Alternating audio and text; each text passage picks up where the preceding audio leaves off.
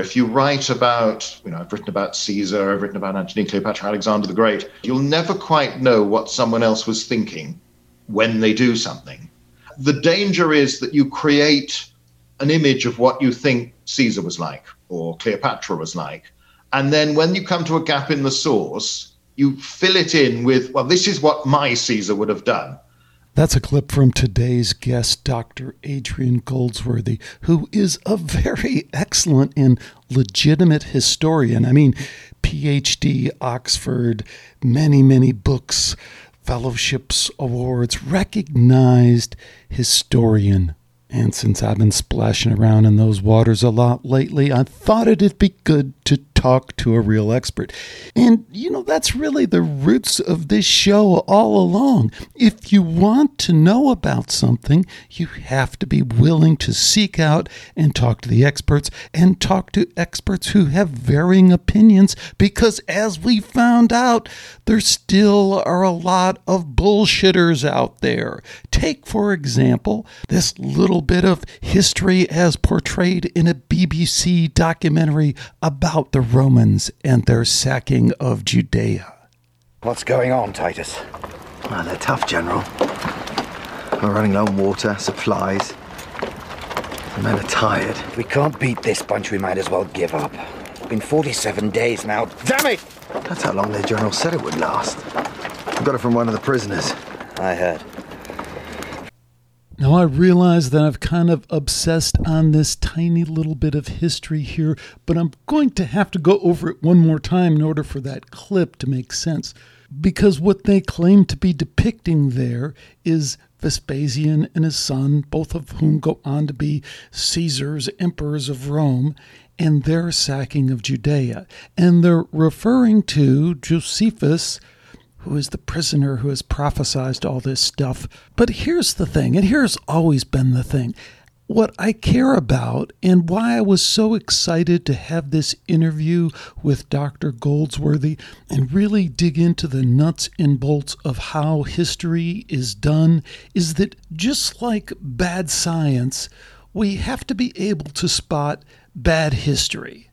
And in particular, history like this that has just unbelievably huge ramifications for our culture because we are, whether we're Christian or Jewish or Muslim, or even if we're not religious but enmeshed in the Western Christian centered culture, this history is fundamental to understanding who we are. And if the people who are doing this history are not doing it right and are not able to sort out and see through what might be a deception for very understandable political reasons, then we're likely to really run afoul when we start trying to figure out what this history means for these big picture, skeptico, who are we, why are we here kind of questions. So, with that, let me play uh, another extended clip that kind of gets at this problem that I've stumbled into when it comes to how history is sometimes done. That is one of my frustrations. Again, coming in to this from the outside, being kind of a, a, science and a tech guy, and going into your world. And like, I got very interested in Josephus, and I still am very interested in Josephus. But I'm also interested in the parapolitical. And I read the Jewish War, and I read, okay, this is propaganda literature. We shouldn't trust anything that he says, really. We, we, he has one agenda. And then I look at the historians and they're using this source and they're, they're it's the old analogy of, you know, I lost my keys in the parking lot, mm. but I'm going to look over here under the, the, the street light because the light is better. It's like you're not going to find it there. It, this is one of my favorite, and this is a, a highly regarded, mm. highly respected Josephus expert and historian who writes, uh, claims to, quote unquote, want to make a broadly post colonial perspective on hybrid identities of insiderness, outsiderness when revisiting Josephus. And I'm like, okay, but don't you have to start with what was his motivation? What was his yeah. agenda? What is he telling us? And how does that conform with what we know about how the history yeah. plays out? Exactly. I mean, it's when I was doing my doctorate, they were trans- only a section, but some of the, the faculty was trying to push, push all this postmodern narratological thought onto us that was was clearly nonsense. You know, and it was this assumption that there is no reality, therefore all the treat these as stories. That's all they are. I never quite understood how someone felt that they would then there was a good reason for anybody to pay them to do this if they were saying it's all nonsense, but I'm going to tell you some stories about it, and my reality is as good as yours. You know, it is nonsense. And the thing with Josephus is so, we cover a lot of ground on this interview with Dr. Adrian Goldsworthy, who is, by the way, fantastic guest. Went all over the map when I took him in all sorts of different places that he probably doesn't normally go. And he just handled it all. Because, like all thinkers of any substance, they don't mind being pushed a little bit, being challenged with tough questions. In fact, it's my experience that they love it because they love thinking outside of the box. So this turned out to be an interview that I really, really enjoyed. I had to prepare for it a lot because um, I really don't know that much about history, but I enjoyed every second of it. I hope you do too. Welcome to Skeptico, where we explore controversial science and spirituality with leading researchers, thinkers, and their critics. I'm your host, Alex Tsakiris, and today we welcome Dr. Adrian Goldsworthy to Skeptico. So, this being a show primarily about science, consciousness, and spirituality, we don't have many opportunities to interview top notch historians, but we certainly have one today. Dr. Adrian Goldsworthy is a super impressive guy, doctorate Oxford, research fellowship Cardiff, assistant professor University of Notre Dame, the one in London, not the one in South Bend, Indiana. And then there are the books, really quite amazing, but also very readable books on Roman history, Roman warfare, his specialty, some novels thrown in there as well, but many, many about all these famous Roman figures that we, I don't know, feel, so close to and they feel so relevant in our lives. So, one other thing I just wanted to mention check this out. A lot of these books can be read for free on Kindle Unlimited if you are so inclined. But what a great, great opportunity. You can buy them too. I'm sure uh, Adrian would appreciate that. But you know what? He makes he, he makes a little bit of dough if you just read them on Unlimited as well. So that's there and just an amazing, amazing body of work that is ever increasing because this guy is really high quality, but he's also prolific. So, Dr. Goldsworthy, it's absolutely terrific to have you with us today. Thanks so much for joining me. Thank you for inviting me. So, as I mentioned, you know, ancient history is really out of my swing zone, but I think I, like so many people who read your fantastic books, are fascinated with the Romans, fascinated with this history. When did that fascination kind of come to life for you? When I was very young, really. It, it's part of it was seeing some of the old epic movies on the on the television. You know, every every Christmas or Easter holiday, BBC would be showing Spartacus or uh, Quo Vadis or one of these things. And um, I started to get books about the Romans, and then it'd be this insufferable little child who was telling you what was wrong with all the equipment and things they were wearing. But it, it helped. Where I grew up, grew up, and where I live now, there's a remains, there's a Roman amphitheater, remains of a Roman army base 25 miles away. So this was, it felt like my history. I could go and crawl over the stones the Romans left behind and that always made it. I've, history in general just just fascinates me, and I can go anywhere or see a book about anything and easily get distracted and think, oh wow, that's that's interesting. And my tendency is always to read a lot on on anything I start if I become interested. So I'm easily distracted. But there's something about the Romans that I, I return to all the time because apart from their influence on Western culture, there's so many things we refer to that have a Roman origin, but we don't necessarily realize it. So finding out why we do this, why we say that, you know, um, why we write stories that way, these sorts of things are all interesting. But the, in the end, you can say about the Romans, the one thing they never were was dull.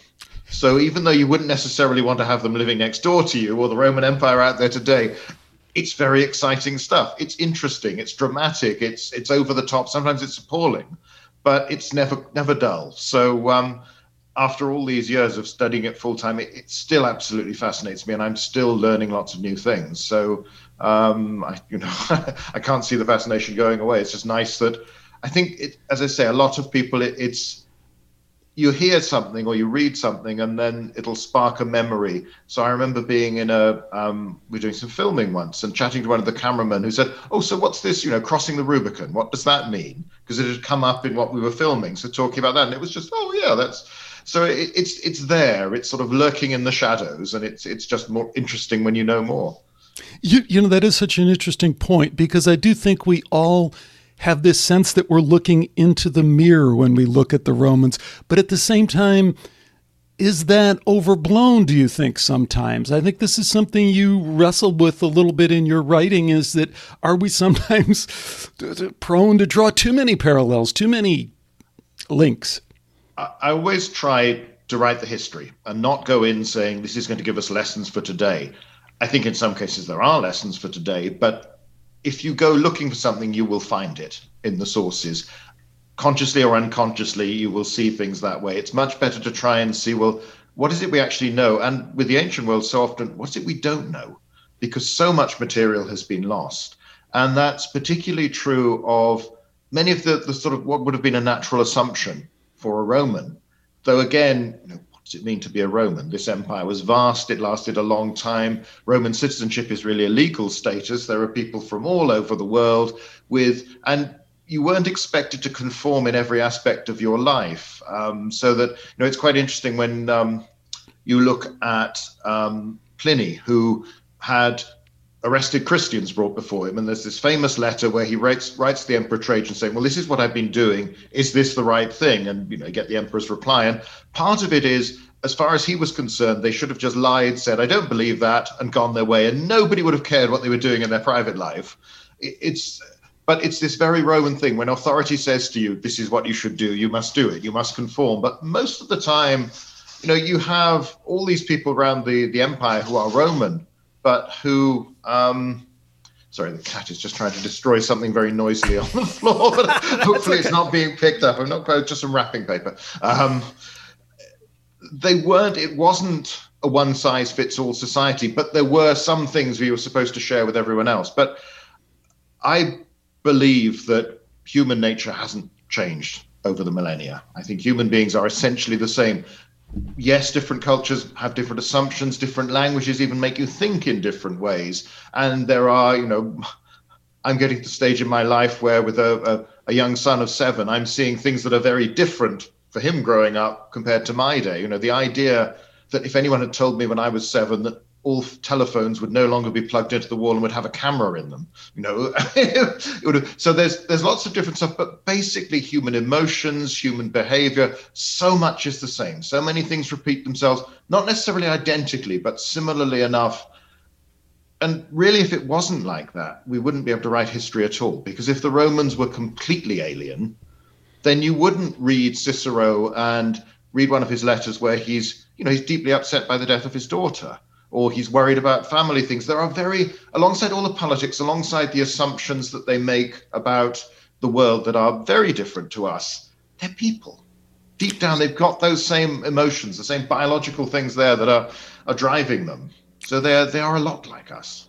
I, I think that's so fascinating in so many ways, and it uh, kind of leads into a lot of the things that I did want to ask you about today because I think, you know, history as an academic discipline is in a very curious state and has been for a while. And I find your books subtly subversive in some interesting little ways. And one of the ways is what you just talked about in terms of the human factor. And you bring that to life in an undeniable way. So let's just touch on something. The great man theory. What is it? What do you think about it? And what do you think your books Tell us about that.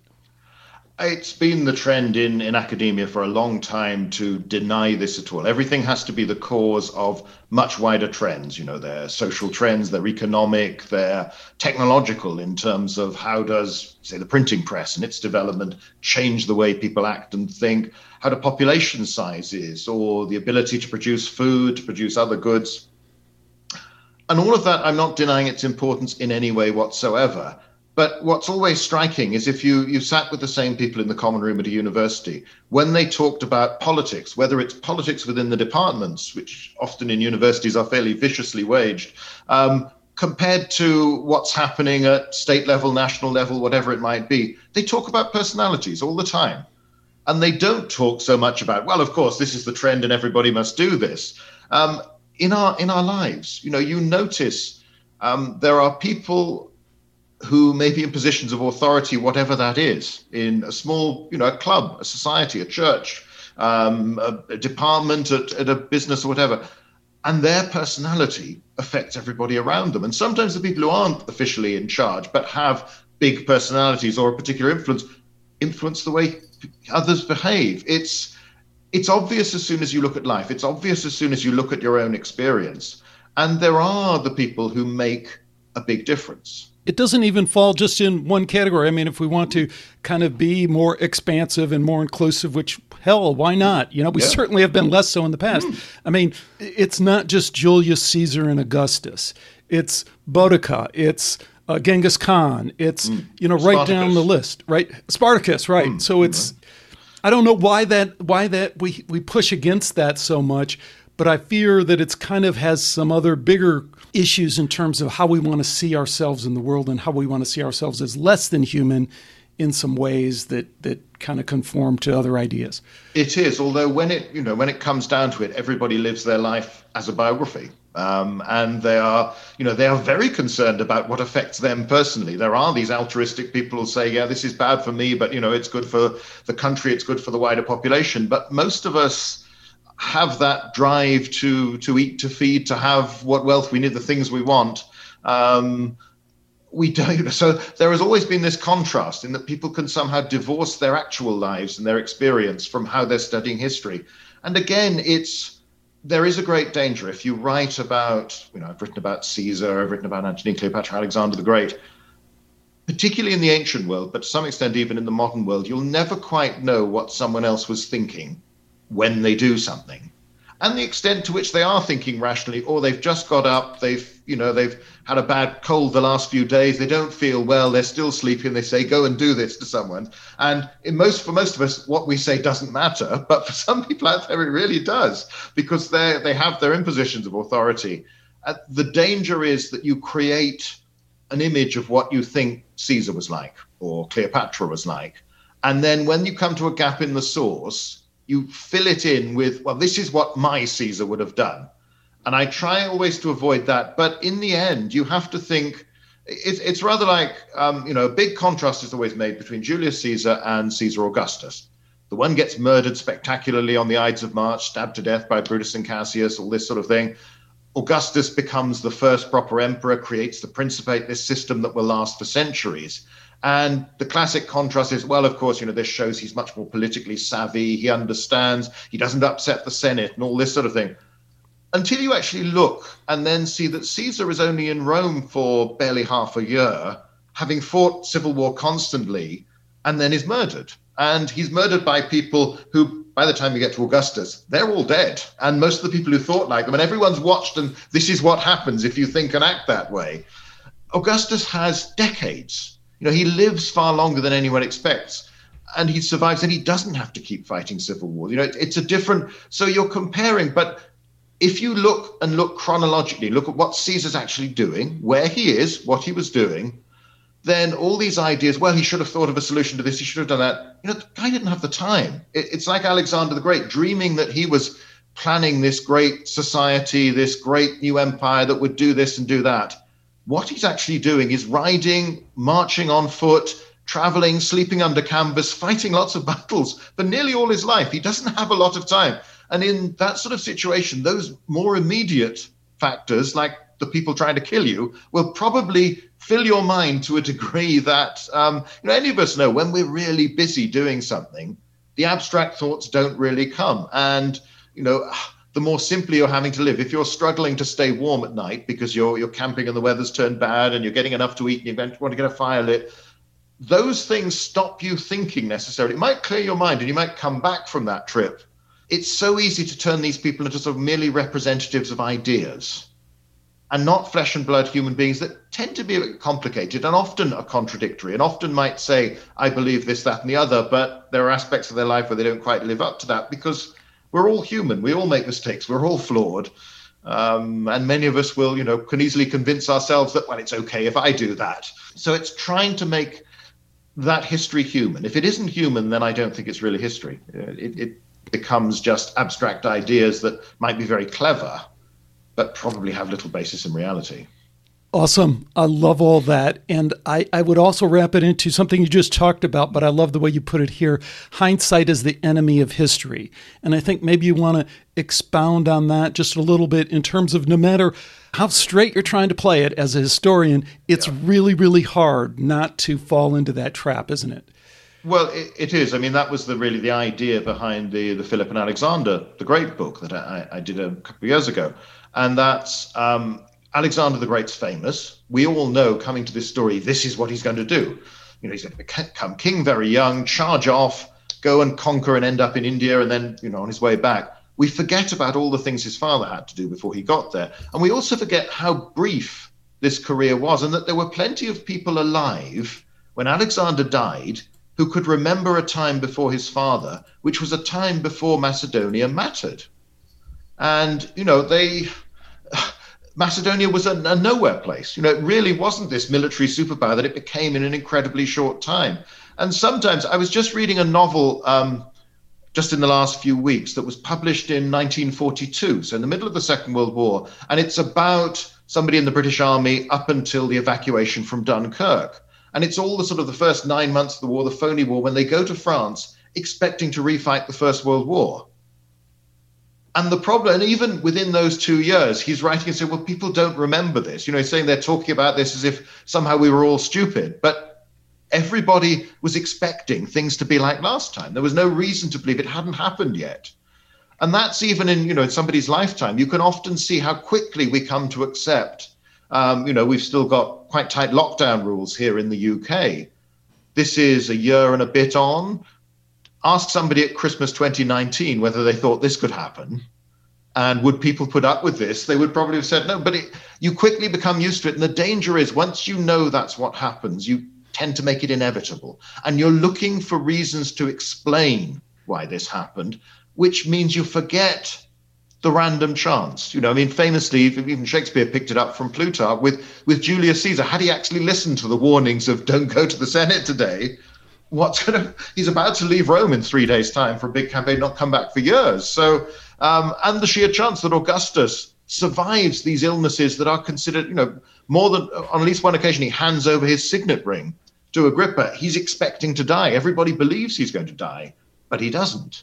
The flip side yeah. of that that you point out mm. also is that we do have the advantage of knowing how things turn out, and that can inform how we interpret these actions, right? So when Augustus is, they're, they're going to kind of prop him up and then kind of toss him aside once they mm. get used to him because he's just a kid, right? Mm. But he he manages to become the great Augustus.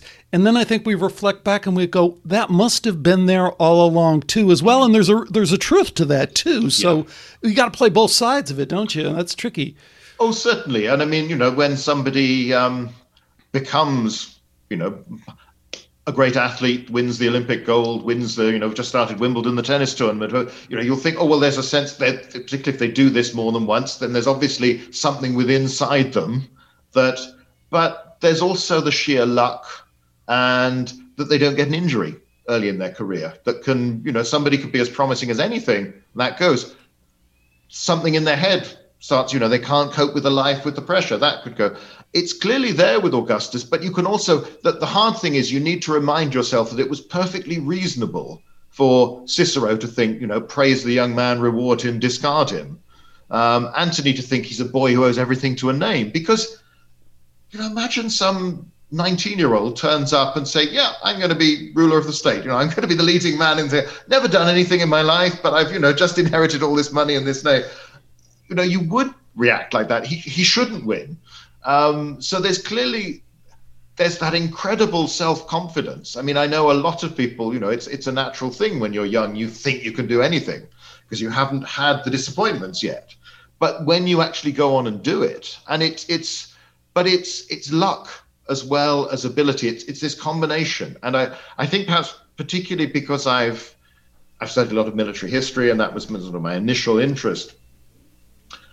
You can reduce military history to the, the, the economic power, the organization of one side against the other, so that it becomes inevitable that the Union will win the Civil War. It's inevitable that the Allies, particularly once America's entered the war in 1941, are going to win. But it sure didn't seem like that at the time. And it could have gone wrong, and people could have said, look, this is not worth it. We might as well negotiate. Let's settle. You know, so narrative history is vital. You, you can't understand the confusion, the chaos, the, the, the chance factor within battles, as well as all the planning, as well as all the preparation, as well as the bigger social economic picture, the organ, all of that, that matters. But it all comes down to that the chance, the confusion, the chaos, the and the, the bits you don't really understand, and the, the danger is again that you you you see, well, that's what happened, so everybody must have realized. If you had any sense at all, you must realize this is what's going to happen. It, it, you know, again, people's lives aren't like that, and these great plans don't always work out.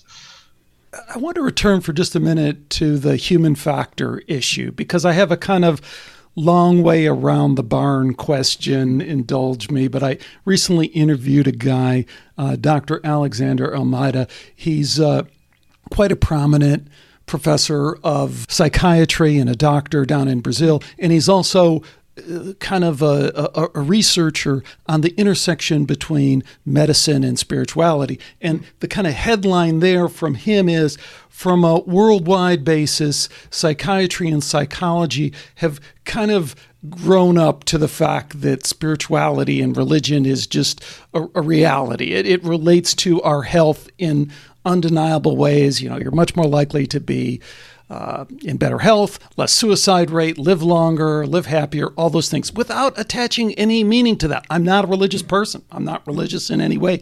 But he's saying just follow the facts and that's where we go. And that's where we have to go as a science, and we have to understand that. One of my frustrations is sometimes when I look at history as an academic discipline, it looks like something written by atheists for atheists and don't ever go into anything else. So I, I love when you address that as you do. When Augustus closes the doors to the temple of Janus, what is he doing there? Is it just ritual? It certainly seems self serving to a certain extent, calling peace, you know, when they're in the middle of mm-hmm. war. But at yeah. the same time, it seems to be interwoven deeply in a, a, spiritual belief system that he has. And isn't that something we have to process as a part of this all as well? And is history maybe have a little bit of myopia on the on the spirituality and religion factor? It, it does because it's it's harder to quantify and it is not fashionable in academic circles. You know, you're expected to be sort of generally rather liberal in your political attitudes and skeptical of, of religious belief because that's old fashioned. That's it, there are plenty of exceptions to that, but that's the sort of the, the default setting almost for, for most academics these days. And it's a big problem because, uh, you know, on the one hand, even if you're not a Christian or you're not Jewish, you don't believe any of these things. If you try and study English literature, history, anything until almost the immediate past, and you don't understand Christianity and how important that can be to individuals, you are not going to understand why people did things. You know, you're not going to understand Cromwell or the English Civil War. Um, you're not going to understand the Enlightenment, even when it's a reaction against aspects of formal religion. Nevertheless, they're thinking in ways that are shaped by a moral sense that is shaped in turn by that. And worse yet, in the Romans, we can just throw the pagan term out there and then dismiss yeah. it entirely. Like that is somehow a lesser uh, rich spiritual experience than our, you know, our experience. Well, the interesting thing about the word is, of course, it means sort of you know country bumpkin. It's it's rustic. It's a you know the Romans were in in the Christian era dismissing people as just a bunch of hicks who didn't know anything, and they're old fashioned in their religion as well. So you you almost take this on. One of the problems is that it's it's very hard to understand ancient religion because there aren't scriptural texts in the same way. What we have are physical remains. We know that somebody built this temple. We know they dedicated this altar because often there's an inscription saying this is what we did. And the fact they're spending lots of money, but you also get, you know, the equivalent of the sort of widow's mite, the poorly carved, the cheap one that somebody has thought, and even the reverse. I mean, one of the striking things just across the, the Bristol Channel from me is, is the city of Bath, where you've got the remains of, of hot springs that with the Romans developed into a bath complex from the first century onwards. And you get these defixi, these little lead tablets where people have inscribed a curse on it, wrapped it up, and thrown it down into the hot springs to reach the gods of the underworld. And it's often, it's some of it's quite sort of banal. It's, you know, whoever be he um, man or woman, boy or girl, slave or free, later Christian or pagan, who stole my towel, if they don't return it, will all these things happen to them? So, but, you know, this is, is clear evidence where lots of people are doing this. And some of them are so formulaic, you might wonder, well, are there either are there either their books that you copy, this is how you curse someone, or are there professionals that you can basically pay some coins to and they'll write this for you? But you get, you know, there is clearly belief, ritual, all of this is absolutely everywhere in the ancient world. In so many aspects of, of, of life, in many, many different forms, many of which we glimpse, but we don't really understand. And there's a great danger. You don't want to make it if you're a Christian, assume, say, that it's exactly the same as your emotional experience. If you're an atheist, then you tend to sort of see all religion as a bit weird and wacky. So you're coming from an outsider, and you just you you either make it very sort of mechanistic. You know, it's I offer you this because I want this in return. And there's an element of that, as there would be with people lighting candles to saints now in Catholic countries. But it isn't just that. It's perhaps a little little broad to expand this, but there's an element in all of this there is human hope. There are things we don't know because this is the future and it hasn't happened yet. And we'd like it to happen this way. And we're trying to make to work out how to, to get the but there is that people were more likely to do what they, they're doing or to take risks if they have some hope they will succeed. And that's true in so many walks of life. And it's often a formal religion. But you, again, you'll find that some of the, the atheists are remarkably superstitious it's it's difficult because it's hard to come to someone, say like Augustus, who builds all these temples, revives all these rituals, and yes, some of it is politics, but deep down, what does he actually believe? You you would tend to assume because we have a few people like Cicero who are quite cynical of many aspects. And the philosophical schools are becoming this sort of, oh, you know, the, the gods are just this sort of vague, you know, personifications of a divine thing out there. But even they are saying, well, lots of other people actually believe this. And for this to persist, it's, I mean, I was just writing something a couple of days ago. This was, was for a novel, and I was writing about some Christian characters, some pagan characters, some, some Jewish ones in the early second century AD and trying to understand what those faiths might have been in a small town then particularly for, from the Jewish perspective, where you've had the Great Temple destroyed in 70, animal sacrifices ended, that center of so much of the has gone. And if you look archaeologically, it was one point I was trying to make in the historical note to this book.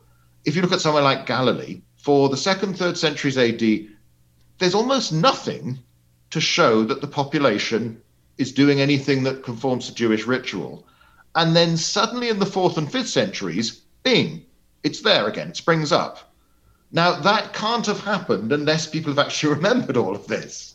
It's just that they haven't done anything that archaeologically, in terms of the sort of pottery they're using, the way they're designing houses, that there's nothing visible, but there's so much of life that isn't going to be visible in our material culture, as the archaeologists would call it and it, it's so you find lots of these things that that persist because clearly people are talking about it and you're remembering what your grandfather or your grandmother told you. And you might be doing all of these things not necessarily doing it very publicly or making a big show of it but you are doing it and you continue. So it's a great danger. And, because so much of academic study of, of, of all disciplines especially in the arts has become very theoretical and we have this sense of modeling and we label everything in all these these terms that are there to make us sound intelligent.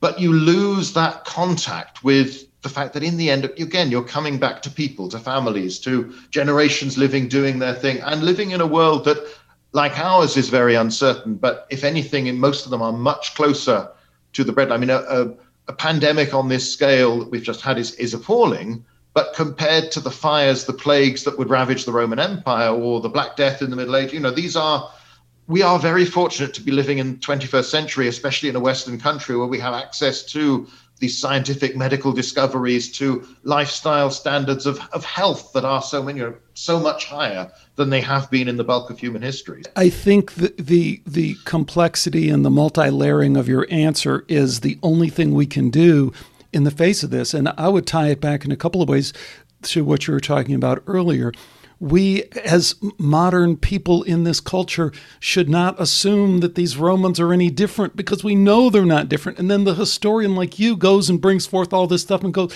I knew it. They are they are me. I see them in the mirror. And I would say the same is true from a spiritual perspective. You know, my thing is we are all living rich spiritual lives. Whether you're an atheist or whether you're highly religious or spiritual, you still wake up at two o'clock in the morning staring at the ceiling, wondering what will be the fate of your son, what will be the fate of the ones you loved, where are your ones that you loved who've passed on. And when you hear them whispering and, and in your dreams, you wonder if there's a reality to that. And then, you know, my thing on this show for a couple hundred shows saying, is there any reality to that? Well, terminal lucidity and near death experience and reincarnation research at the University of Virginia is all conclusively pointing in the same way. There is this extended consciousness realm that we all do have a sense that's out there. So, if we are somehow, in some way, we don't understand, because we don't understand it, I don't understand it, but if we are engaged in that extended consciousness realm, then I think it's only reasonable to assume that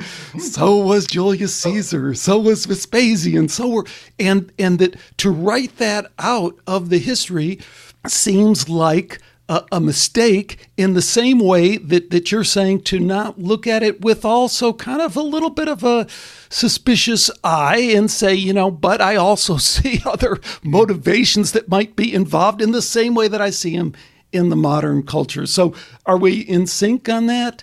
I think we're certainly similar. I mean, one one nice example I'd give is you had a lot of stuff over the years looking at sort of demographics in the Roman Empire and saying, well, life expectancy on average is low because an awful infant mortality is appallingly high, and many women die during childbirth, many children don't last very long. And therefore, there's then been this sort of very rational, rather cold assumption that that means the Romans or anybody else in the ancient world didn't really care when a child died because, well, you know, they do, lots of them we'll have a few more and it'll be fine in the long run. And that's partly because archaeologically we don't find so many graves of children, but that's because children's bones are desperately fragile, especially in, you know, infants. And in many cultures, we don't find graves at all, so we don't know how they get disposing of the dead. It, it's, it's so you know they're doing things that aren't visible archaeologically. But you've only got to go. There's a museum at um, Corbridge on Hadrian's Wall, and they have two tombstones in there, and one of them is to this little girl, and it's carved on stone, but it's like a child's picture. You know the way children will draw, and they'll draw the fingers and the thumb because they know you've got four and four fingers and a thumb, so they draw them all holding a ball, and it's to this little girl who's three years, a couple of months, a few days, and the family. Now the family obviously had enough money to put this up, but you can't look at that and tell me these people didn't care that they're not feeling exactly the same emotions that any parent feels when they hold one of those tiny things and just wonder and then to lose it. And yes they're in a world where lots of terrible things happen.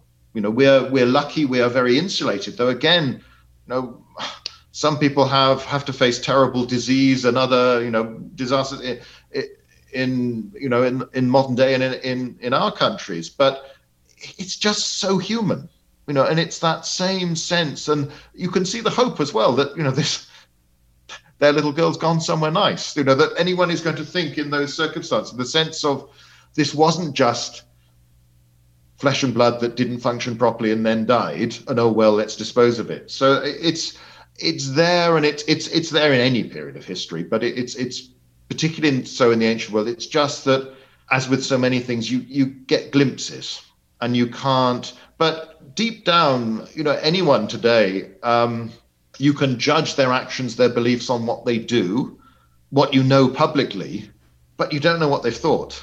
And you don't, so that there's that element of mystery. But it, it's it's rather like Napoleon, you know, that sense of not being a religious man, but having this sense of his own destiny, his star, that meant that I'm special. I can do these things, and if I do it, I'll succeed. So that he sometimes takes absurd gambles and you know probably could have stayed emperor in 1813 if he'd been willing to negotiate but doesn't because i can win and eventually, you know, the dice just don't go his way, and he does. But if you remove that personality again, and that, but that personality that's rooted in a sense of, in his case, destiny, but of something that is more than simple calculation, then none of it makes sense. And you can't really explain these things in an accurate way. So I think it needs to be there. As I say, it's, it's, it's the balance of trying to look at all sides, but this is, is an element because we're talking about people. You've touched on this a couple times, but let's talk about it directly, and that is sources. Hmm. And I, I, think you bring for us a new kind of understanding of the challenge that historians face. And I like how you do it directly. I, I remember I was reading one of your books, and you had this small, just little bit on a, a geographer from Crete and I don't even know what that means in that time period. But you're adding just this little tidbit because you're saying, gosh darn it, I can't. I can't fill in all these gaps and I can't even trust this all the sources that I have completely. I have to be always looking for these other angles, these other sources. That seems to be such an awesome part of your work. Talk to us about the, the gaps and the filling in the gaps and maybe not filling in the gaps. Well, there's, there's, there's so much really because you know that the Greeks and the Romans wrote down a huge amount, but we have tiny, tiny fraction of one percent that's preserved in any shape or form, and most of it is is just missing, and that's that's of the formally published books, as it were. But again, formally published means that people copied them out because this is before presses. So you know, books were expensive things. They're also big, bulky things to carry around. So we've lost a lot of that, but then you're dealing with a population of, you know, even the conservative estimates for the Roman Empire are talking 60, 70 million um, over centuries. We don't know what the level of literacy was, but there are clearly a lot of people who never write anything down. It's it's quite interesting that it tells you something about the society. The commonest form of any writing from the ancient world, from the Roman world, is a letter of recommendation saying, Do this for my friend, give him a job, give him help, or imagine you see me when he or she stands before you.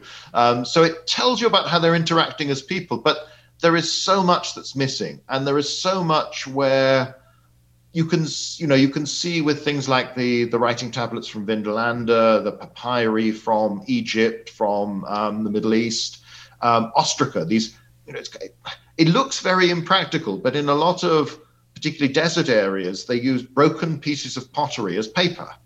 Because if it's from a big amphora, it's reasonably flat and it's cheap. And what else are you going to do with it? It's only going to throw it out so you can write on it. So, particularly for your sort of not so good copies, but you'll even the army will send messages on this stuff. Um, and you have these, you know, these incredible fragments. There's the one from a, a little outpost on one of the roads going down to the Red Sea ports where it talks about an attack by 60 barbarians on this outpost and on the caravan that's been sheltering by an outpost. This is this account is written by an ordinary soldier, as far as we can tell. So he's not, you know, even a centurion or officer, but it, it's down to that level, and it, it sounds straight out of a John Ford Western. I mean, it's, you know, they, they there's a woman and two children are abducted. They find a dead child. They're chasing. You, you can sort of see John Wayne there looking, you know, really um, rugged and, and, and upset, but we'll get them back, sort of thing. And it, it's but it's very and it's pure chance it survives. And there's a big chunk broken out in, in the middle of it, that, so we don't get the full story.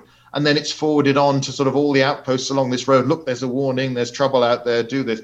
So you get these glimpses of the everyday. You get the the Vindolanda writing tablet that, that is um, an invitation to a birthday party by the wife of one commander, one garrison, to the wife of another, Sulpicia Lepidina, and it's it's interesting because it's written obviously by a scribe, but the last line uh, is written in different handwriting, which is probably the woman's herself. So it makes it, you know, that's probably the earliest handwriting, certainly in Britain, perhaps in Europe, by a woman that we possess. It's about AD 100.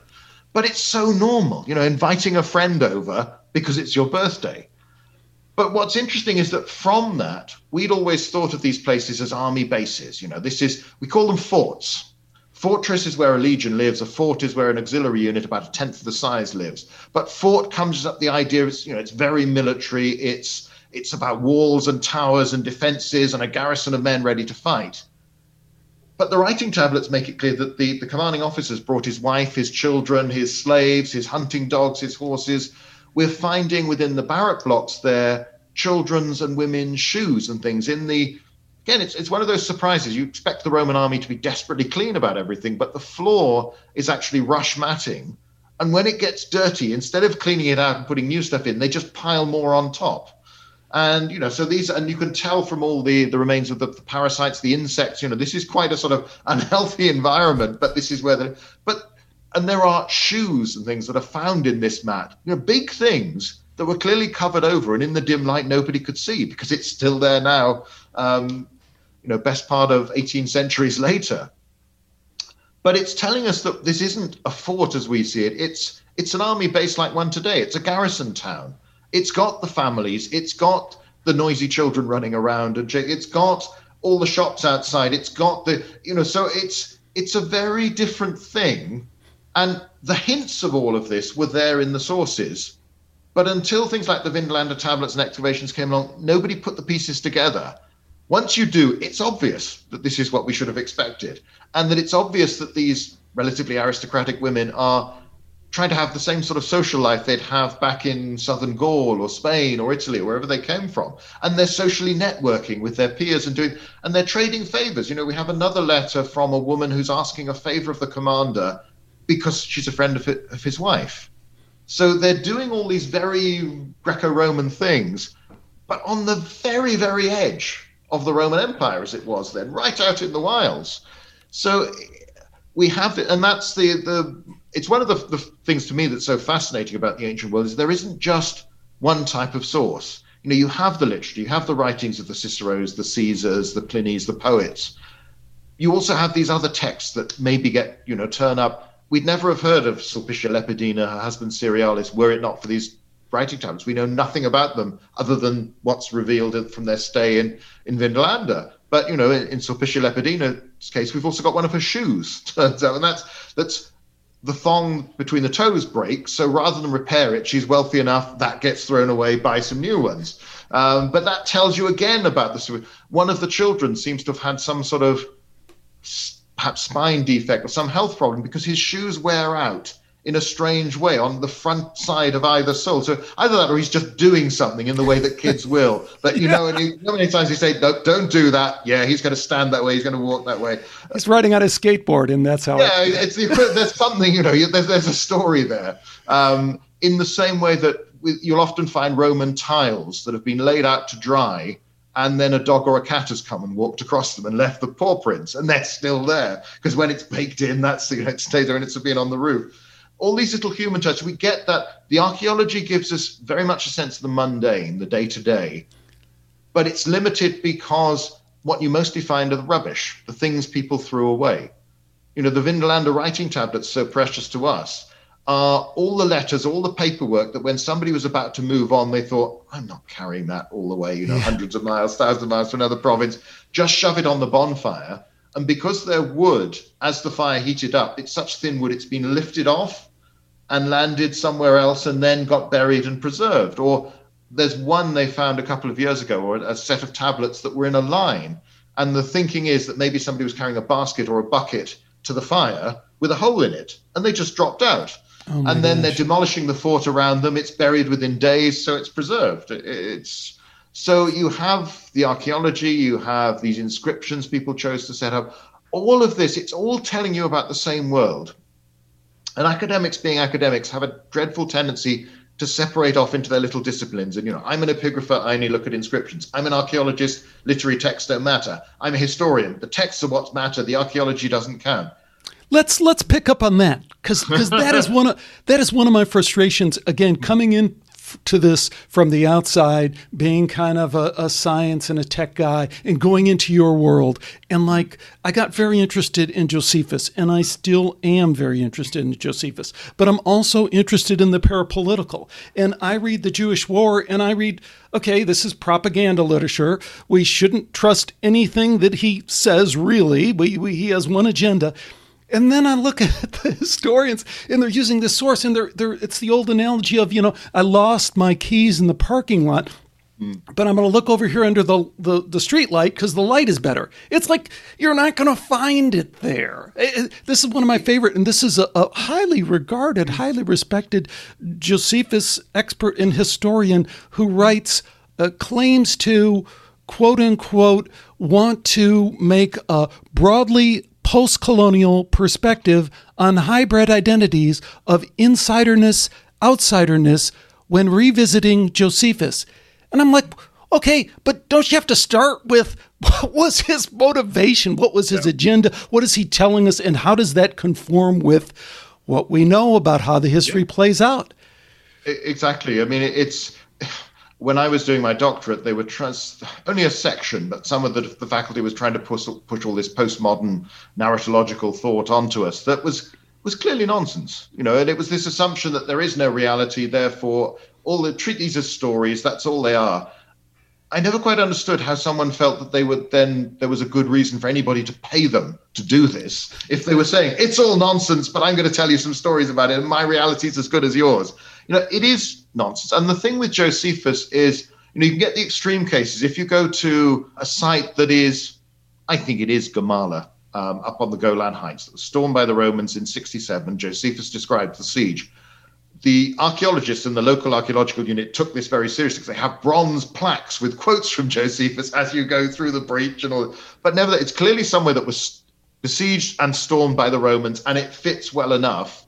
Um, but it also fits in with some of the exaggeration, some of the confusion, and the you know we all get things wrong. We all have those moments where we say the wrong word, and two thousand years later, you're looking and thinking, oh no, he must have meant something very significant by that. But it's unfortunate that in the fashion in modern academic study of, of so many disciplines has become this very theoretical base that almost if you start spouting all these words and saying you're going to do this post-colonial analysis, it justifies what you're going to do regard, rather than the actual content.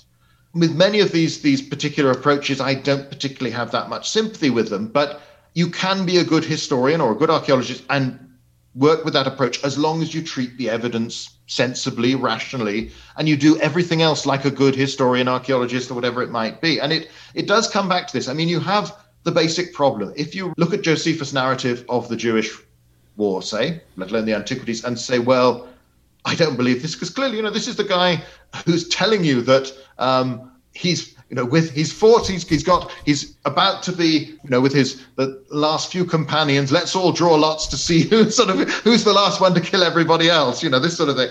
And you know, you're looking and thinking, oh, and it was just luck and divine choice that made that I'm the one who survived. You think, yeah, they, these poor blokes have had a fast one pulled on them by him which again is, is odd. There's an element where you know because in his life, for instance, you know he's defending himself against all the accusations made against him by other people. So there's an element where some of what went on is common knowledge, at least other people's versions of it. And yes, you get any people describing the same event, and they're not going to describe it identically. But you know, I mean, the thing I always look at in jo- Josephus from a parapolitical standpoint, which jumps yeah. out at me, is he comes out and he says, and this is like every eh, certainly every BBC documentary I've watched, yeah. but every History Channel I've watched, yeah. in addition to what I've read, kind of totally skips over this part. He comes out and he says, Hey, I figured this out because I am like super Jew. You know, I was down yeah. at the temple when I was 14. I knew all this stuff. Vespasian is the Messiah. I've yeah. read the whole thing. I figured it all out. This, yeah. I mean, this is so clearly serving this agenda that the Romans have that, you know, if I can defeat you with uh, sticks and arrows, great. But if I can mm. co opt your belief system and yeah. that reduces your will to fight, all the better. I mean, there's no other way to read that, I don't think. No, it, and it's clearly, and the fact that he wrote an Aramaic version as well is to tell Jewish people in Babylon, look, you don't want to do this, you know, it's this, and it's, you're sitting there in Rome, you've been made a Roman citizen, you know, it's, it's, with 200, with 200 of your friends and the villa of, of Vespasian. Yeah. yeah. Um, it, it's so, the, the problem, of course, is, is that if we just decide we can't believe anything he says, then we have very little. And, you know, there are some things you can verify. The details of, of particularly, you know, some of the stuff about the Roman army units involved, names of commanders, we start to identify. So these people are around, but he's giving you it's it's the same basic problem. If you look at Julius Caesar's account of his conquest of Gaul, you know, think how Patton, anybody else, would have loved to be judged by history purely by their own version of what they did. Um, you know, Napoleon was trying to do this on San Helena after the own birth. Yeah, I didn't really lose Waterloo; it was everybody else's fault. And you know, and I'd I'd really beaten the British anyway when those Prussians just turned up, and nobody knew that was going to happen. You know, I could never. Um, but again, with all of these things, there's a lot they have to. St- most of the best propaganda and most of the best lies starts with a sort of kernel of truth. If you keep the big things, then you can slip more and more in. Because if you start saying wacky stuff from the start, then no one's going to read it. So again, I, have I confess I've used Josephus a lot uh, because as a source for the Roman army, no one else describes the army of that period actually doing what an army is supposed to do and fighting compared to Josephus. And we don't have anyone else talking about what it's like to face the Romans. So when he talks about, you know, the, the deafening sound of their trumpets and their battle cry, and he claims, well, I was so clever, I got my men to cover their ears, so we were all right and we didn't worry. But it's it's giving you a sense of what it might have been like that you you don't otherwise get. So it's it's useful, and it's useful for lots of the often with these people, the things they say almost as an aside. It's easier to rely upon more, but you need with any of these things, you need to come from right from the first. You've got to have worked out, you know, what's the agenda, what are they doing, what are they trying to do, and therefore, how does that affect how I treat all of this? And that's, you know, that's sort of basic stuff you should be doing. The problem is, again, if in a dis- academic discipline this becomes merely a text, then none of that matters. Reality doesn't matter. Um, you can't get back to reality anyway, so don't worry about it. But you know, it's striking with Josephus on the whole his accounts, his descriptions of buildings tie up very well with the archaeology when we have it. Um, there are some peculiarities. I mean, there's the idea when he talks about some of these uh, valleys and chasms that are so deep you can't see the bottom. which He does a couple of times, and I quite like the one I did the idea because I wear glasses that maybe he's just short-sighted and he can't. But I suspect it is simply exaggeration. Or in the same way you have all this stuff, this is going to be about the greatest war in history, which is what Thucydides has said. Everybody else has said it, it's fairly standard in ancient history. Um, with all of these things, you'd love to have more. You'd love to have someone you could set against this. You'd even like the official Roman version, you know, the commentaries of Titus and Vespasian that he says he, he used. What did they actually say? And what's the. It, it's rather like, I mean, one of the most frustrating things of all is if you go to Rome, you can see Trajan's Column there in the middle of, of Trajan's Forum. And it's got hundreds and hundreds of scenes with thousands of figures, very intricately carved of Roman soldiers fighting, of bridges, of um, forts, of Dacians they're fighting. But we don't know the stories of that war. And clearly, this is telling a story, and there are bits where you're probably supposed to recognize where this is, who right. this is, what's right. going on. Um, you know, the Bayeux Tapestry is, is, is famous over here because it's 1066 and the Norman Conquest. It was something we all did in school in, in my day, though not now. But it's got these nice bits of Latin capture, captions embroidered into it, and we know more about the story. This is like not having the captions and not having the story at all. It's like one, watching a foreign film and you know there's some cultural references that yeah, exactly. are just but yeah, it's um, or something silent, you know, a silent yes. movie where you don't get what's going. So it, it's that's the that's the big problem, and it's there in all of ancient history because you so rarely get more than one side for the same event. And um, you know, one of the main points I tried to make in the book on Philip and Alexander is that we talk a lot about Alexander the Great, and there's been this great um, you know, for a long time, this this scholarly view that there was this sort of official version, and then what they call the Vulgate, the more critical version of Alexander, and they all go back to these, uh, you know, a few basic sources. But actually, all that we have was written down three, four hundred years later, after Alexander's death, and we're just assuming that this is accurate, and we're assuming that they've re- used the earlier sources. Um, you know, you don't have, in the same way you can look at first century BC, and you have something in Caesar's own words. You have lots in Cicero's own words. You get a sense, you know, from Cicero, you can tell what at least he thought was funny. Some of the jokes that were circulating at the time, the jokes he felt he could make to uh, to the the court, but also to the bystanders, the people hanging around in the forum watching the trial when it's going on. That makes them again much more human. It gives them more more of a sense of their personalities than we can ever really get for um, Philip and Alexander. So there are these problems, and, and, depending on the topic you look at and the subject you look at, the, the sources will vary. You know, one of the um, paradoxes really is that if you look at the second century AD, which is the height of the Roman Empire, and you've got famous emperors like Trajan, Hadrian, Marcus Aurelius, Um, you know, you have Marcus Aurelius Meditations that is a remarkable document because when you, you know, most philosophers come out with great ideas, but they don't have to put them into effect. This fellow's in charge of large part of the world. And when he's talking about how difficult it is to get up on a cold morning out of a warm bed, you know, A, you immediately recognize that, but it's also, but he talks very little other than the whole, you know, you must not become too much a Caesar, you must be tolerant, you must be, you know, all of these good things you should aspire to, and the worry that you will be corrupted by power. You know, it's it's it's admirable to have someone in that position thinking in this way, but actually, that second century period of history we know very very little about. The archaeology is some of the most spectacular from the entire Roman period. The monuments are, you know, this is a lot of the great stuff. This is when the empire is at its most prosperous but we don't have any good narrative histories of any part of it. Um, Adrian, let me throw it. Let me throw out one pet theory. Just indulge me; it'll be short, but has kind of emerged from a couple of different guests that I've talked to. So Josephus kind of famously says, "Hey, and I, I, have a revelation. You're hmm. going to be, you know, Caesar." Hmm. And the, in the Copper Scrolls, the Dead Sea Scrolls, the Copper Scroll is a treasure map. Hmm. And at the bottom of the treasure map, it says, and this is a copy. Josephus being Josephus, super elite among the Jewish elite, what if he knows basically the idea, what's in the information contained in that copper scroll? What if he has the treasure map in his head? And what if that is his real bargaining chip with Vespasian? Because it is interesting, isn't it, that Vespasian, who is the soldier's soldier, but really, you know, in unique ways, isn't in line to be the emperor, doesn't have the bloodline, doesn't, you know, and has kind of been cast out by Nero.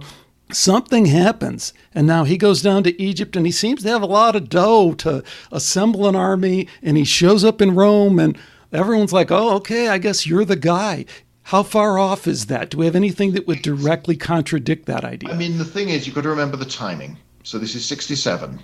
Nero's still alive until a few months later, where all the bad decisions and the craziness he's done. I mean, I've just been to the British Museum, has a, a, very nice exhibition about Nero, but they've they've tried over the top to be controversial by saying, you know, he was just misunderstood and um, the fire wasn't his fault, and yeah, so he persecuted all these Christians, but you know, that's the sort of thing the Romans did, and it was just hostile sources saying, you know, Nero might have started well, but turned into a very bad emperor. And when you think again, take a teenager with no experience of politics, public life, military, and suddenly say, you're in charge of the world and nobody's going to ever say no to you. No, it's probably not going to go well. This is the so it shouldn't surprise. In fact, it should surprise us. It goes as, as well for as long as it does. And you know, the whole killing your mother and assassinating all these this sort of thing, various wives. This it, it's it's not surprising.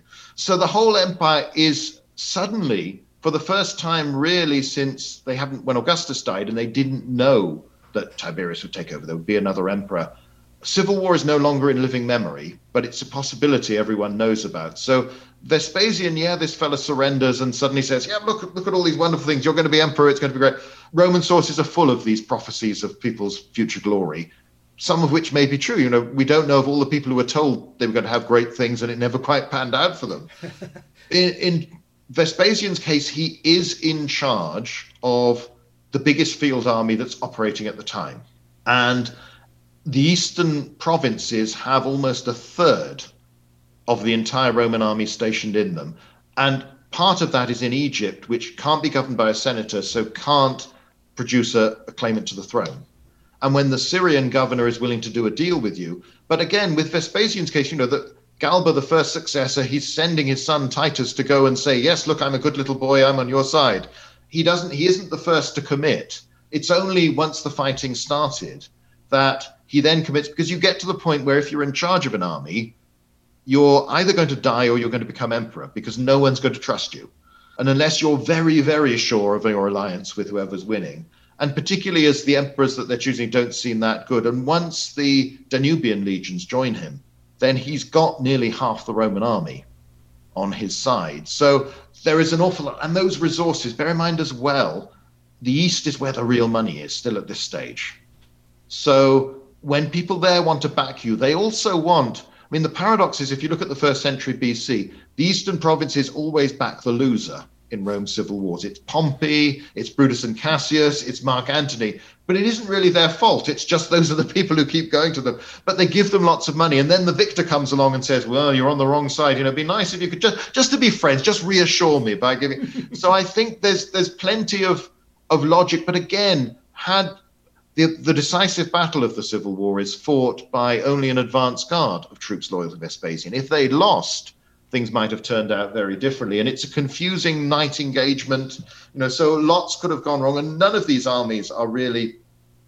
The veteran troops from Judea don't actually get to the fighting, even though there's you know. So these are ones that because for long periods in in Roman history, the army, the, the empire is so powerful there isn't that much fighting going on. So you don't have armies that are used to fighting on a grand scale, which is what you need to do when you fight other Romans. So it tends to make civil wars all about numbers and a lot less predictable than they might otherwise be. So again, it'd be a question of how I'm looking at it. If I'm looking at it as a historian, I would say there are all those factors and the chance and Vespasian is so unusual and even in Suetonius he's the only man described who where it said that his character improved once he became emperor and he gets a remarkably good press even though they thought he was mean, they thought he was stingy. No, they didn't really like him. He wasn't one of the proper aristocracy. But I do wonder if he just had somebody who was genuinely very good and able and as well to plan this and lucky, which everybody had to be, and the Romans were quite happy to acknowledge. So, as the historian, I would tell it that way. As a novelist, I would start thinking, there's a good story, and I'd push possibilities in a way because you can. But I, I the historian in me has to say, look, that's the evidence as far as it goes. Anything else is possible. So much is possible. There is so much, we will probably never know the real truth. You bring up some really good, some really, really good kind of counter arguments that don't exactly argue against it, but counter counter evidence that has to be considered. So I really appreciate that. I'll tell you what, we're at an hour. Do we have a few more minutes for maybe a lightning round here? we could try. Yeah, I'm not very good at short answers, as you may have noticed. no, no, no. Take your time. I, I'm I'm thoroughly enjoying every every minute of that, and I think the audience will as well. So we're soaking it up.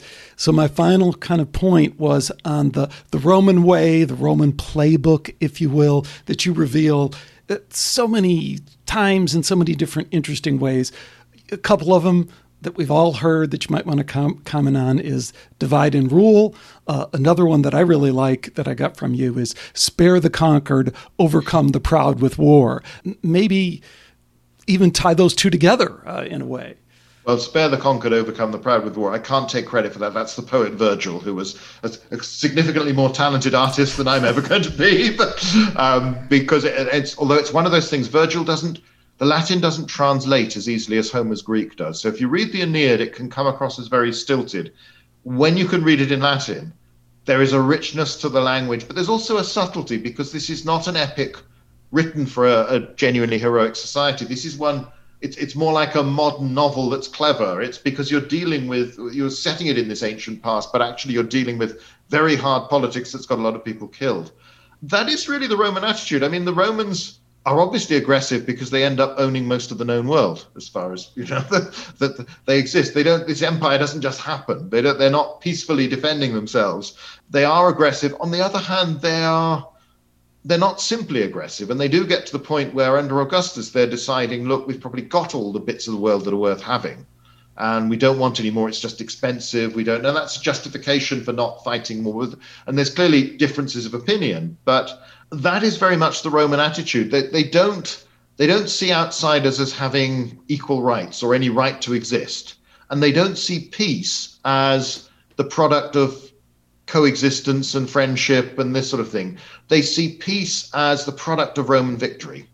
And Roman victory doesn't have to be go out and killing everybody, and it doesn't have to be the Romans occupying everywhere. But it does have to be total victory and permanent victory as opposed to what is kind of common of that era, right? And of yeah. this era in a, in a lot of ways. It's very much a sense that Roman power is respected and that nobody will do anything you don't want them to do. You usually don't actively want them to do very much. I mean, they're very sort of hands off in the way they run the provinces, and they try to get people to run their own affairs as much as they can. They're, that's partly laziness and partly meanness, but they're they're also it's but it's this sense that once you get to become an enemy, and it's very easy to become an enemy, you know, tribes that simply look at Caesar's envoys the wrong way become enemies. So there is this, they are very touchy. But again, that's not that uncommon in the ancient world. People in the ancient world go to war for almost no reason, as we would understand it. Usually because they think they can and it will be beneficial. And there's a nice story, nice in useful historical sense rather than what happened, of a Roman army advancing in Asia Minor in the early second century BC, and the advance guard gets ahead of the main column. The locals see them, think, oh, there's not very many of them. They don't look that well equipped. Let's attack them. They do this, then the whole Roman army turns up, and they suddenly think, oops, not such a good plan. There's a lot more of them. And then they send envoys saying, sorry, we didn't realize you were strong. Can we be friends? And the Romans say, fine, give us so much grain, give us so much money, and that's, we'll forget all about it they sort of understand this sense that if you can dominate others, if you can rob others, you will. And that therefore, so it, it is this very dangerous, very predatory world where the Romans make sure they are the biggest, baddest predator out there. Um, and they do want their wars to be permanent. They do want to um, make sure you don't fight them again. So you either cease to exist or you are very much a subordinate ally and friend that will do what you're told which means they don't give up because they expect wars to be fought that way. So they are far more serious and they endure the threat of Hannibal, say, the appalling losses he afflict, the Carthaginians inflict on them, and they won't give in. Whereas most normal ancient societies would have given in, negotiated, and then thought, well, maybe 20, 30 years' time we'll have another go. The Romans, it's life or death. And one thing, however, to bear in mind with the sort of divide and rule um, concept, which is, is clearly how they work, what's very striking is wherever the Romans go, some local leaders, some local communities welcome them. And some see them as an opportunity rather than a threat because the people that the enemy they really fear and the ones they really hate and care about are the close neighbors, the ones you fought for generation after generation, or the ones you can see expanding. The Romans are, they arrive and you're faced with a choice do I fight them? Do I join them? If I don't join them quickly, will my enemies, my rivals, join them? And then they'll come, the Romans will help them. So there are some tribes in Britain, for instance, that never fight the Romans, and that's true in every province. So it, it isn't this simple sort of resistance against expanding. It's a lot more complicated. But the ancient world is very divided in the first place. And even within individual states, there are always leaders who are thinking, well, I could be in charge. I should be the chief or I should be the king rather than him. And you know, you have this. Um, I'm about to write about it at the moment, where you get lots of Parthian princes are sent to Rome for an education, and every now and again there'll be a request: "Can we have one back, please?" by a faction within the empire. Now, most of these people who've lived in Rome never quite seem to make it for very long when they go back as king. And that might be because the people who've asked for them aren't as powerful as they think they are, or it might be Tacitus claims they've just become too Roman. You know, they're no longer thinking like a Parthian nobleman. They don't like hunting. They don't like feasting. They want to read books instead. You know, what sort of king is that? But the difference is, is that you're not getting Romans going to other countries and other kingdoms, even Parthia, that's so powerful and waiting to come back. The Romans have this this great, and of course they. The truly remarkable thing about the the Romans is their ability to absorb other people and to make them Roman. And whereas you can say, you know, the, the, the sense the, the experiment, the experience of America has to been to bring people from all over the world and make them American. Most empires have gone and there's very much remained an elite and then the provinces, the conquered. But the Romans turned particularly the better off, but quite a large section of Britain, of Gaul, of Spain. I mean, the, Syria. So you could start to have emperors like Septimius Severus from North Africa, Hadrian Trajan from Spain, Philip the Arab, you know, all of these people. It was one of the problems that you face with Jewish society is that, particularly as Second Temple um, Judaism has developed, whereas in the past lots of um, people, uh, Jews have gone off and volunteered, fought in other people's armies, and that's a very good way into the Roman system. There are now taboos that mean you can't do that. And the Romans struggle with this idea, and they struggle with how to deal with a group that can't can't sort of basically, as I say, tick the boxes of being Roman, perform sacrifices to Jupiter, to the, the imperial cult, and then go and believe whatever they like in their home and in their, their house and do whatever they like. So that's one of the reasons for this friction that the aristocracy can't be absorbed and become Roman. And people like Herod, who obviously are, you know, ambiguous figures in the first place, but they're trying to straddle this sense of being a king for the Jews, not just in their kingdom, but beyond, but also a Roman. And giving temples and endowing, you know, the games in Greece and this sort of thing, and advising Agrippa, and it's it's a very hard tightrope to walk. But it is you know, clearly the Romans were good at ruling, at making this empire work, because it does last a very long time, and it falls because it rots away from the inside. And this, I don't buy the idea that simply because of wider demographic, economic, social factors you know there was just there was just a need for this big empire and it just sort of happened. This was actively built and preserved for a very long time and then let go as well. So it's it's it's a complicated story. That's wonderful answer and you know even in the last part of the elites of judea and them straddling line it's no different for every every other barbarian group. They're all doing the same thing in the way that you just so beautifully kind of described. Hey so one more kind of topic Roman way, to me, it seems so obvious both in our time and in the Roman time, and that is that social engineering is always in play, controlling the narrative, controlling the beliefs, the aspirations of the people is always front and center because it's part and parcel of what we do. It's called governance. It's called if you don't do it, someone else will do it better and then they will assassinate you and all that thing why do we sometimes kind of want to push against the idea that this parapolitical subterfuge is always in play? And we, it is now, and it was then. It's, I suppose, it depends on what the group in power are trying to do and your own views and reactions to it. But it's, as with anything else, to be really successful, the best thing is to encourage people to do something they really want or that they get something they really like from it.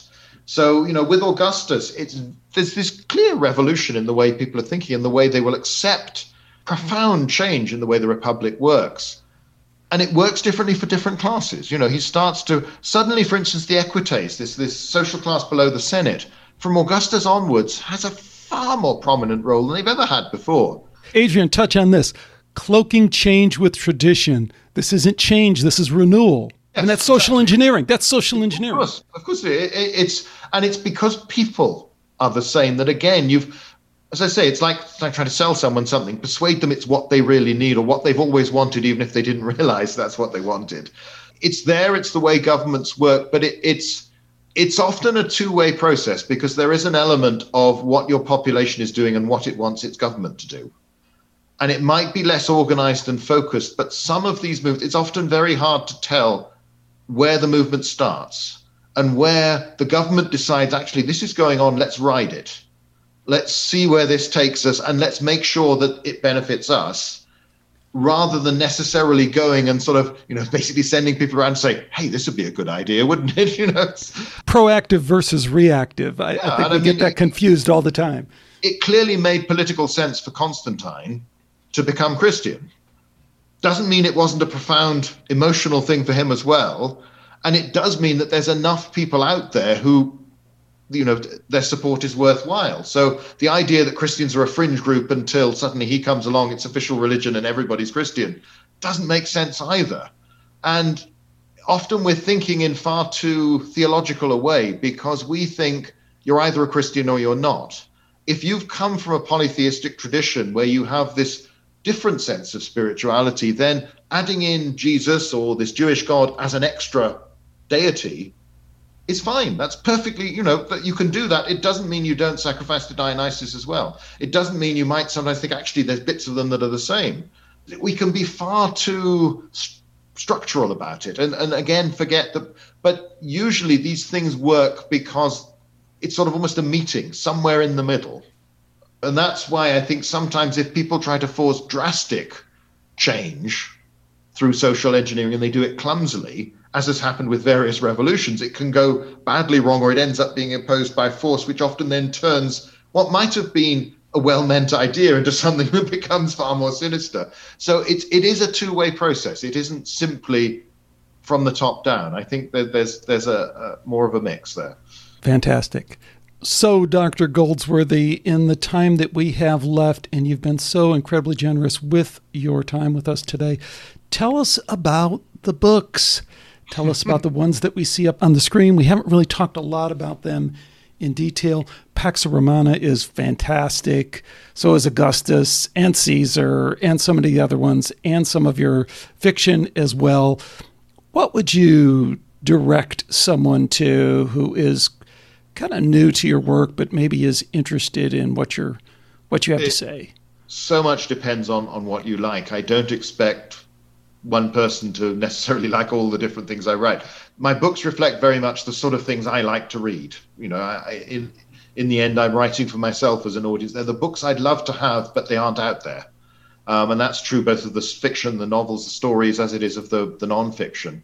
Um, for the nonfiction, I guess probably one of the biographies, uh, either Caesar or Augustus or Antony and Cleopatra, if you want more of a mix of something more Hellenistic, more um, not simply Roman. Um, they're a, a, good starting place. Something like Pax Romana talks about how the empire worked. Was there really peace? How did the frontiers function? It's it's it helps. I hope you can read it without having prior knowledge of Roman history, but it helps if you have a bit the story of an individual and a, a, a, leader like Augustus or Caesar is often a, a, more accessible way if you want to start. Because again, you can just look at it as this is how a politician, how a military leader might function. And hopefully there'll be enough in there to tell you, well, this is how it works for the Romans, and this is how we know about it. This is what we guess. Um, the Fort, the the novel's only just come out in in Britain a couple of weeks ago, and the I think the Kindle might be available in the US already, but the the printed book won't be for a month or two. I think that's August. That's that's an adventure story. I, I, basically see them, the Roman novels I've written, the Vindolanda series, that they're basically westerns but set in the early, late first, early second century AD. Um, and it's meant to be escapism. I've tried to make the world as accurate as possible and as real to life. And it's a great, writing a novel is a wonderful thing for a historian because you can play around with ideas because you've got to make your world complete as a historian, I can say we don't know this. You know, the evidence is so much, and then there is a gap we simply don't know. But a, uh, in a novel, you can't simply open a door onto nothing. At least not in this sort of novel. And you so I've got to make a world that's plausible, that fits with all the evidence, but goes beyond that because there's so much we don't know. So those are fun for me, but I, I consider those, as I say, it, it, it's escapism. If you want an adventure story, a, a rattling good yarn, that sort of thing, that's what those are meant to be. Um, the books are for there. I hope anyone who's interested enough to say pick up the book on Julius Caesar to want to know more about him will, even if they've got no prior knowledge of history or the ancient world, will be able to follow the book, understand the book, get something from it, and you know read what. When all said and done, these are remarkable stories. And though these men did some terrible, terrible things, and though you know people like Antony and Cleopatra, they they weren't the nicest people around. Nevertheless, there is looking at people, they also lived in extremely difficult, dangerous times. So you have sympathy for them as well. Um, but it's just trying to understand their names we know. Maybe we know the Shakespeare play. Maybe we've you know read it at school or seen it on the stage.